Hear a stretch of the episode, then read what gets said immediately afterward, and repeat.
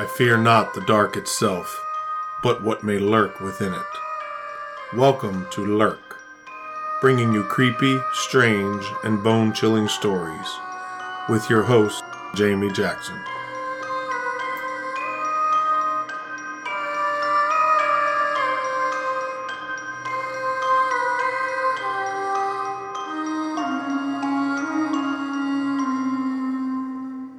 Hey Lurkers, welcome to this week's episode. I thought I would bring you another Missing four one one case this week because I don't think that we've done one super recently. This one takes place in Canada, in the Yukon Territory. I didn't actually plan on picking a case that ended up being so close to the area that we were just talking about, that being the Alaska Triangle. Um, but when I read the details of this case, I was kind of intrigued. So in this episode, we're going to be covering the case of Bart Schleyer. Bart went missing on September fourteenth, two thousand four. But unlike some of our other cases, his remains were found on October fourth of the same year. Before we get into the disappearance part, we need to cover the life history of Bart, because knowing his background and history really is what makes this case kind of odd. It's not the only thing, but it's a big part of why this is odd. So Bart Schleyer was born in Cheyenne, Wyoming, March fifth, nineteen fifty-five, to Doctor Otis and Lula Rose Schleyer. Bart's father was a doctor and an avid hunter, and he took Bart on his first hunting trip when he was just four years old. Doctor Schleyer actually had Bart tied in the back seat of his Jeep while they chased antelope. I imagine that must have been an incredibly fun time for a four-year-old. To be tied in the back of a Jeep, probably with the top off, racing around places, chasing antelope. Honestly, I think it would be great fun for me as an adult. Maybe not the tied into the Jeep part, but the riding around like a lunatic chasing antelope sounds like uh, something I would like to do. At the age of just ten, Bart went on an African safari with his dad to Mozambique. Bart made other trips to Africa at the ages of thirteen and seventeen. At the age of eighteen, he was introduced to bow hunting, and it was said he never hunted with a gun again. Bart's sister, Claudia Downey, described Bart as being obsessed with animals as a child. She said, "He didn't just like them. He wanted to know everything about them, study where they lived and how they lived." And Bart was something of an artist. His sister said as a kid he loved drawing pictures of animals, and that continued into adulthood. He pursued art until he transferred from art school to the Montana State University. He earned both a bachelor's and a master's degree in wildlife biology. His thesis was on grizzly bear activity in Yellowstone. From nineteen seventy-nine to nineteen ninety-one, he worked as project biologist for Montana's Interagency Grizzly Bear Study Team at Montana State. During that time, he learned live trapping skills and became a master at luring bears into culvert traps, fitting them with radio collars, and tracking them. Just so you know what I'm talking about, a culvert trap is made from a large metal tube that they typically use for culverts. They're usually placed on a trailer with the open end of the trap at the ramp. The bear goes into the tube to get the bait, and once it pulls the bait, the door closes. You've probably seen them. If you've seen any type of wildlife show about bears or trapping bears, you've seen them.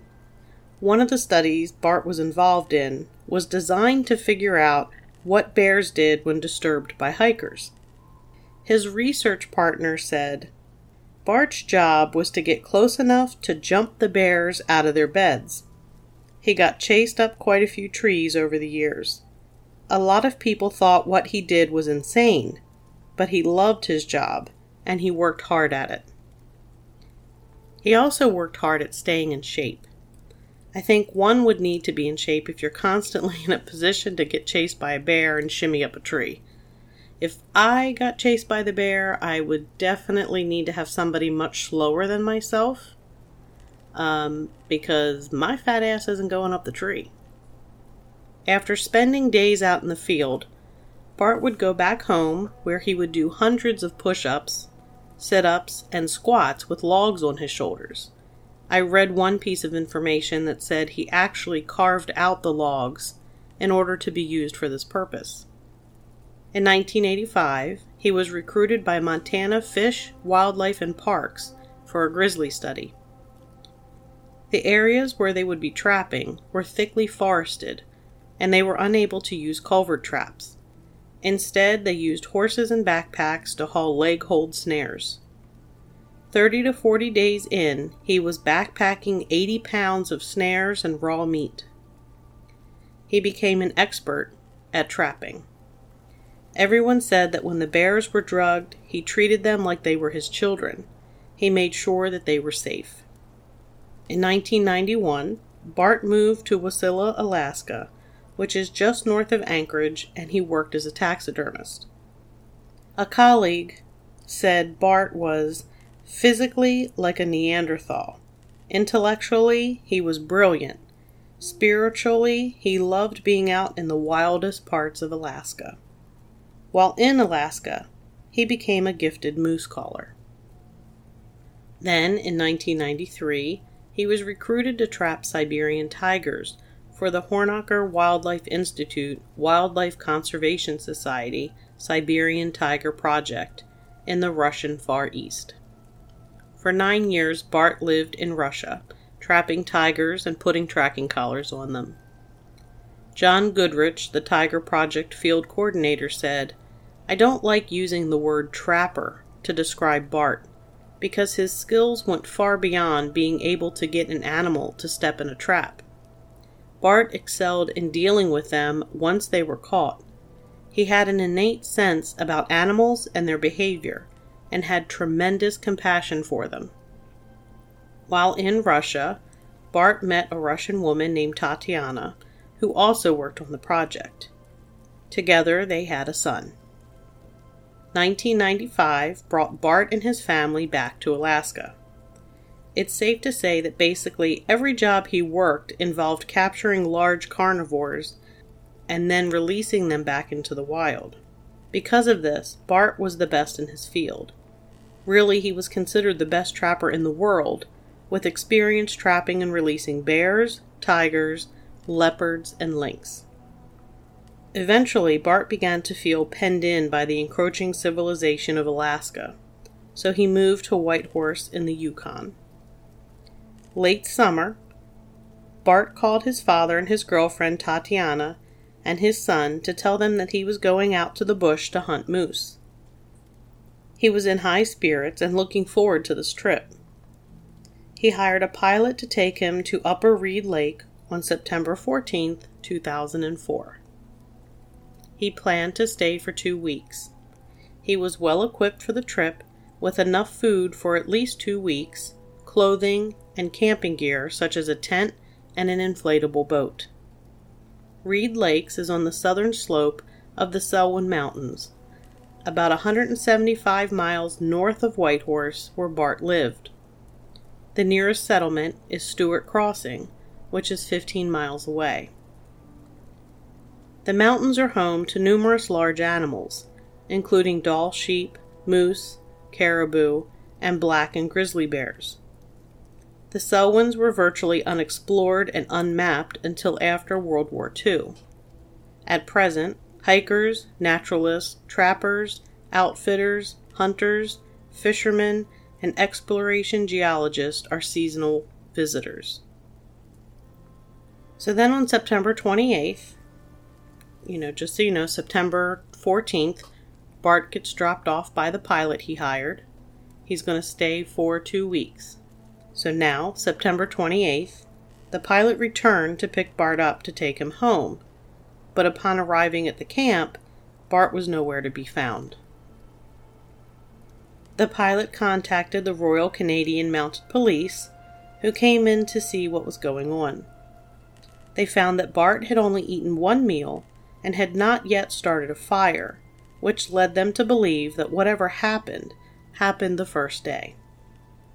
Most of Bart's food, minus the one meal that he ate, was still there at camp. Further investigation led them to discover his raft a half a mile from camp, and it was theorized that he used the boat, paddled it down the lake from camp, and might have hiked out to the highway. But some inclement weather forced them to end the search. Dib Williams, Bart's friend in Whitehorse, was not happy with the Royal Canadian Mounted Police search. So he got his friend Wayne Curry, a pilot, to fly them to the campsite. Upon arrival to the camp, Dib Williams noted that all the food was still there in their crates. They also found Bart's tent that had been knocked down, either by wind or animals. And they found all the equipment still in the tent. A search around the camp led them to find Bart's backpack, bear spray, a knife, and a V H F radio.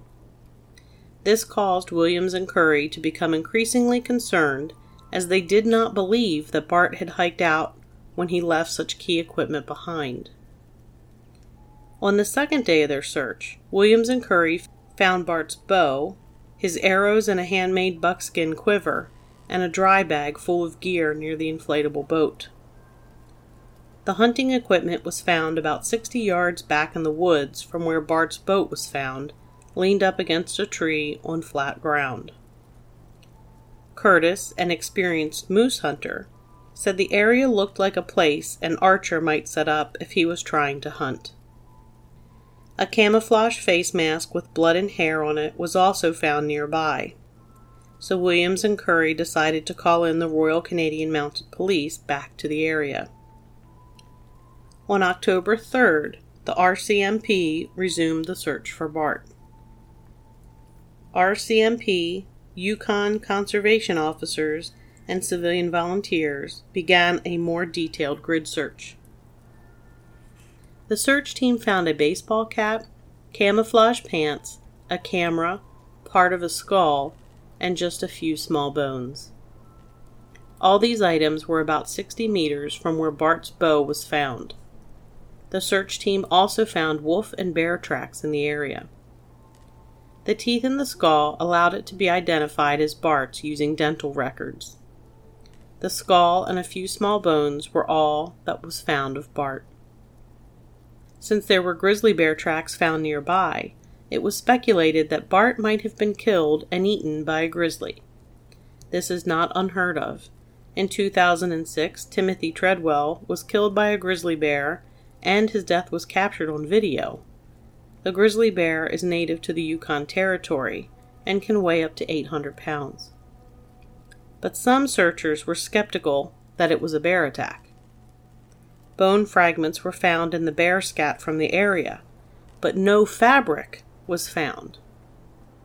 In case you're not sure or you don't know, bears don't stop to undress their kills prior to eating them. In other cases of bear attack on humans, both human remains and large amounts of clothing are found. Again, because bears don't undress their kills. I mean, how do they work the buttons without opposable thumbs? There were also no signs of a struggle. The area was covered with soft, easily disturbed moss. A bear attack is usually a prolonged and violent event, and yet there was no sign at all of any kind of attack. Back to the moss for a moment. If you've ever been hiking or you've ever been anywhere where moss has been growing, I'm sure you might have noticed how easy it is to disturb.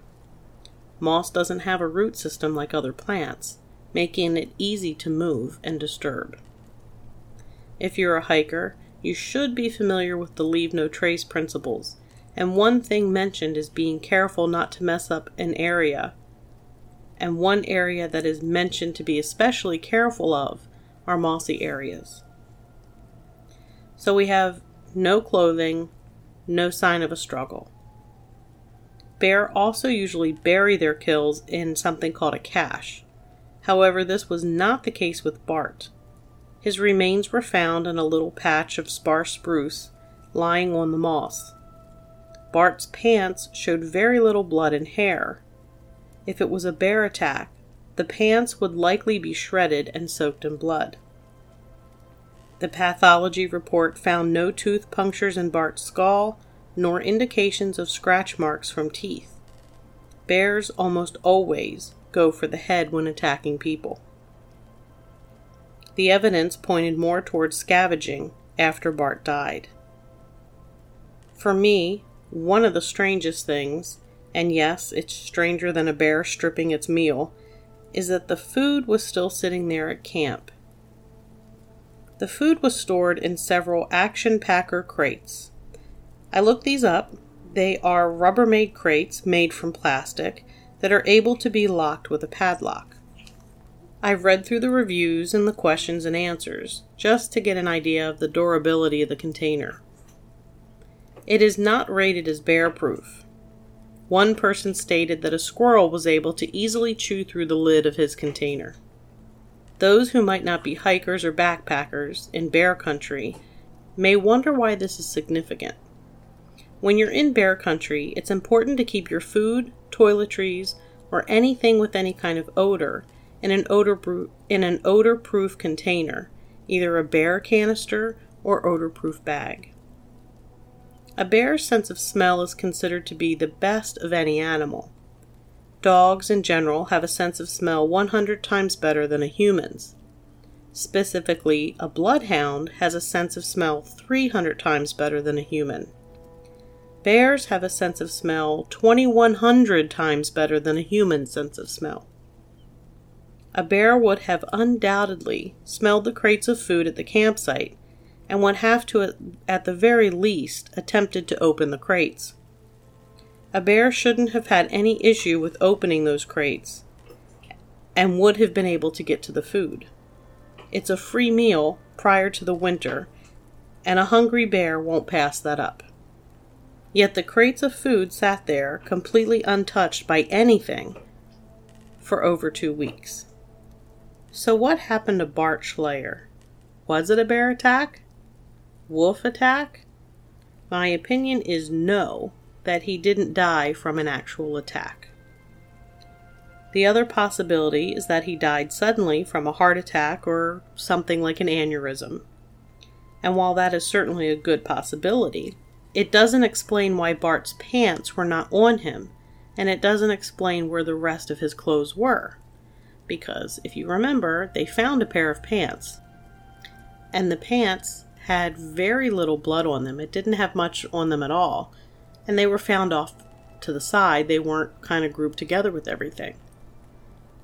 His shirt wasn't found. His none of his other clothing were found other than the baseball cap and like the ski mask he was wearing to keep warm.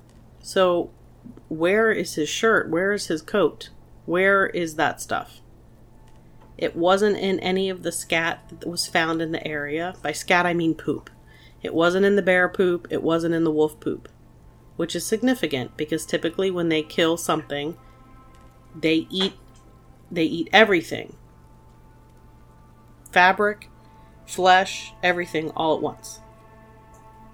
But back to the possibility of a, some sort of sudden event like a heart attack or something. Um, Bart was forty-nine years old and he was considered to be in good health. He was extremely active and he exercised all the time. Remember, he would be out in the field for days, weeks, and come back and do hundreds of push-ups and sit-ups and squats with a big giant log on his shoulders. The man made sure he was in shape because he needed to be in shape for his job. So while it's possible he had some type of health event, why did he take off his clothing? Where did his clothing go? And was he really a candidate for something like a heart attack? A spokeswoman for the Mounties in Whitehorse said the case actually remains open, but the organization is leaning towards the idea that Bart was attacked and killed by a bear. They stated there is no sign or reason to think that there was any kind of foul play. I find it hard to accept that someone with the knowledge and experience in dealing with large carnivores and being considered the best bear trapper in the world could be surprised by a bear. And I don't think a bear would just leave food sitting around for two weeks completely untouched at the campsite. In the end, who really knows? I believe this line from Bart's obituary says it best. Bear and wolf sign were discovered in the area, and whether or not he was killed by a bear or died of some other cause is, and always will, remain a mystery. And with that, we're going to bring this episode to a close. I am sorry that it's a little bit shorter than a normal episode, but I've had an incredibly busy week, and I really liked this particular case and wanted to share it because I don't know if you can hear it, but the turtle in the room is back there making noises because she thinks that she needs to be fed. Anyway, um, what I was saying was I thought this was kind of intriguing. The thing that intrigued me the most, if you are a backpacker or a hiker, you have to learn how to hang your food. And what I mean is you have to put it in an odor-proof container, like uh, something called a bear canister, or I have these Loctite odor-proof bags. They're, you know, they have a little picture of a bear on it with the the universal symbol of no, because bears are not supposed to be able to smell through them. And you put that in a dry sack and you basically tie a piece of like rope or paracord to it and you chuck it over a branch and you string it up on a tree so that the bears can't reach it. I'm shortening that down. It's a little bit more involved with with it than that. Um, I am really not very good at bear bags. I would probably lose my food to a bear and starve to death on the trail. But anyway, you need to be very careful about that because bears are incredibly good at getting your food. And here you had two weeks worth of food sitting in a camp completely unattended by a person because at that point it was assumed that Bart had died. Whatever happened to him happened the first day. So for two weeks, there's food sitting at camp. No humans around. And the bears, those are not odor-proof containers that they are in. They're just regular Rubbermaid containers. They're not rated as being bear-proof. It, it's actually one of the things that it says in the ad that I looked. I actually looked them up on the R E I website, which is a... R E I is an outfitter for backpacking and all kinds of outdoor type activities. Cycling, hiking, backpacking, all that stuff. So it's not rated as being bear proof. Bears would be able to get into the container probably pretty easily. And if not getting into them, they would be able to mangle the containers and at least be knocking them around. But that there was nothing like that. They were f- sitting there completely untouched. And for me, that was probably the strangest part of this story. I mean, Bart is experienced, but he's not perfect. He's human. So, eh, I don't think it's likely that he was attacked or surprised by a bear, but I think it, it you know, there is a probability there. But I find it hard to believe that with that much bear scat and, and wolf scat and, you know, prints and everything, you have too many hungry animals roaming around and there's a smorgasbord of two weeks worth of food sitting there waiting to be eaten that nobody's even bothering to touch. Why the heck didn't they even try? I think that's the thing that really makes me wonder. That and what the heck happened to his clothes? You know, bears don't undress their kills. Neither do wolves. And also to point out, wolf attacks on humans are like so incredibly rare. It's not even really in the realm of possibility that he was attacked by wolves. So you've got this food sitting untouched. You have missing clothing. What the heck happened? Anyway, that's going to do it for this episode. As always, you can find episodes of Lurk wherever it is that you listen to your favorite podcast or at lurk podcast dot com. On the website, you can also find links to our social media accounts. You should definitely like or follow us on one of those to see photos pertaining to our episodes. Also, as I have mentioned before, if you're interested in purchasing the Missing four one one books by David Polites, do not look them up on Amazon. David Polites sells these books himself on his website, and I will make sure that I include the website information in the show notes for this episode, and I will also try to remember to post it on social media, just so anybody who is interested can find them where they're listed for like twenty-five dollars instead of like two hundred, some two hundred fifty or whatever. Also, a reminder, don't forget that September twenty-fourth is the Whitehall, New York Sasquatch Festival. We are planning on being there with some merchandise. We will have t-shirts, hopefully some hoodies, some other various things. Um, stop by and say hey at the very least if you're in the area. Also, you can find merch at lurk podcast merch dot com. The website was down for a bit. It is back up and running and operational for anybody who may have tried to look at stuff there.